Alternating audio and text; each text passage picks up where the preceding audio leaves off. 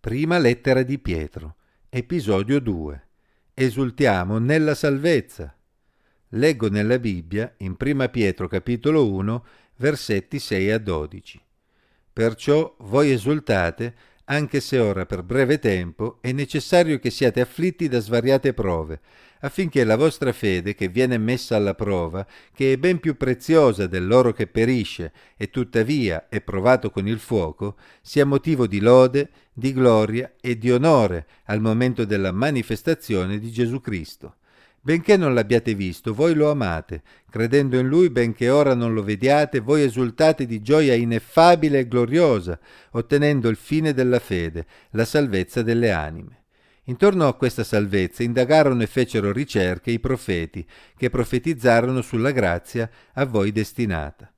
Essi cercavano di sapere l'epoca e le circostanze cui faceva riferimento lo Spirito di Cristo che era in loro, quando anticipatamente testimoniava delle sofferenze di Cristo e delle glorie che dovevano seguirle e fu loro rivelato che non per se stessi, ma per voi amministravano quelle cose che ora vi sono state annunciate da coloro che vi hanno predicato il Vangelo, mediante lo Spirito Santo inviato dal cielo, cose nelle quali gli angeli bramano penetrare con i loro sguardi. Colui che ha conosciuto la salvezza di Dio in Gesù Cristo ha buoni motivi per esultare anche nelle prove le prove non sono piacevoli eppure sono necessarie, così come è necessario che l'oro passi attraverso il fuoco per essere purificato dalle scorie. Prima o poi affronteremo una malattia o sopporteremo la morte di un nostro caro o perderemo il posto di lavoro o saremo perseguitati per la fede. Non è vero che essere cristiani ci mette al riparo dalla sofferenza, infatti c'è tanta sofferenza nel mondo, anche per i cristiani. I credenti del primo secolo a cui si rivolge la prima epistola di Pietro in particolare erano perseguitati. Molti di loro avevano visto amici o parenti uccisi o torturati per la propria fede. Lo stesso accade oggi in molti paesi del mondo, dove dire di essere un cristiano significa mettere a repentaglio la propria vita o comunque prepararsi a soffrire molto. Pietro voleva che i suoi destinatari non si scoraggiassero, ma nonostante le prove fossero confermati nella loro fede. Infatti i discepoli di Gesù potevano e possono esultare in virtù di ciò che Gesù ha fatto per loro e in virtù dell'eredità che li aspetta, di cui Pietro aveva parlato nei primi versetti della lettera. Essi dovevano affrontare le difficoltà, sapendo che la sofferenza è spesso il mezzo con cui la fede viene messa alla prova per uscirne ancora più forte di prima, proprio come l'oro viene affinato quando passa attraverso il fuoco. Secondo Pietro, attraverso le prove, la fede si affina in vista dell'incontro con il nostro Salvatore Gesù Cristo. Anche nella lettera di Giacomo troviamo un pensiero analogo. Fratelli miei, considerate una grande gioia quando venite a trovarvi in prove svariate, sapendo che la prova della vostra fede produce costanza, e la costanza compia pienamente l'opera sua in voi, perché siate perfetti e completi, di nulla mancanti. Giacomo 1, 2 a 4. Si noti anche che le prove sono sempre limitate nel tempo e per quanto possano essere estese sono sempre un breve tempo quando le si paragona all'eternità. Quanto cambia la nostra prospettiva quando vediamo le prove in questo modo. Ovviamente nessuno cerca la sofferenza volontariamente, ma quando la sofferenza entra a far parte della nostra vita, almeno possiamo essere consolati e gioiosi, ricordando che, come loro, stiamo passando attraverso il fuoco per uscirne molto più affinati, sempre più costanti, più completi, più rafforzati nella fede, pronti ad incontrare il nostro Signore. Anche se non lo vedono con i loro occhi, i credenti amano il Signore Gesù ed esultano di una gioia ineffabile e gloriosa, una gioia che non può essere compresa da coloro che non conoscono Dio. Essi infatti sanno che otterranno ciò che il Signore ha promesso loro, l'obiettivo della loro fede, la salvezza. La salvezza che si ottiene mediante la fede in Gesù è il centro della rivelazione biblica.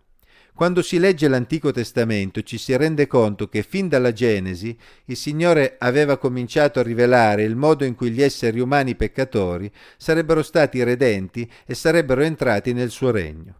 Si tratta però di una rivelazione progressiva, con i vari elementi che vengono aggiunti nei vari scritti profetici non in modo lineare, ma come elementi di un puzzle che andava ricostruito. Solo dopo la venuta di Gesù, il Messia, quel puzzle è stato ricomposto in maniera chiara e lo ha fatto Gesù stesso, insegnando ai suoi discepoli, dopo la risurrezione. Leggiamo infatti.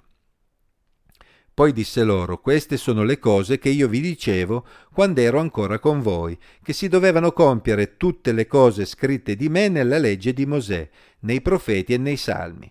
Allora aprì loro la mente per capire le scritture e disse loro, Così è scritto che il Cristo avrebbe sofferto e sarebbe risorto dai morti il terzo giorno e che nel suo nome si sarebbe predicato il ravvedimento per il perdono dei peccati a tutte le genti, cominciando da Gerusalemme.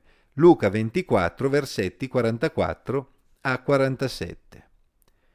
Fino a quel momento i discepoli di Gesù non avevano compreso il piano di Dio che passava attraverso la morte e la risurrezione del Messia. Tutti coloro che erano venuti prima, tutti coloro che avevano profetizzato, tutti coloro di cui Dio si era servito per scrivere i libri dell'Antico Testamento, avevano parlato del Messia, delle sue sofferenze e delle glorie che dovevano seguirle. Ma essi stessi non avevano compreso tutti i dettagli. Guidati dal Signore, essi avevano compreso che quelle rivelazioni erano per un tempo futuro rispetto a loro. Si noti l'espressione Spirito di Cristo utilizzata per indicare l'azione dello Spirito di Dio in tutti quei credenti che avevano vissuto nell'antichità a dimostrazione che Cristo era presente anche prima dell'incarnazione, una conferma della divinità di Gesù. Pietro voleva sottolineare con queste parole il privilegio che avevano i credenti a cui stava scrivendo. Essi infatti erano la prima generazione che aveva ascoltato la predicazione degli Apostoli e avevano ricevuto lo Spirito Santo che li aveva guidati nella comprensione della rivelazione di Dio. Essi erano venuti a conoscenza di cose di cui persino le potenze angeliche avrebbero voluto sapere di più, cose per le quali avevano dovuto aspettare la realizzazione alla venuta di Gesù.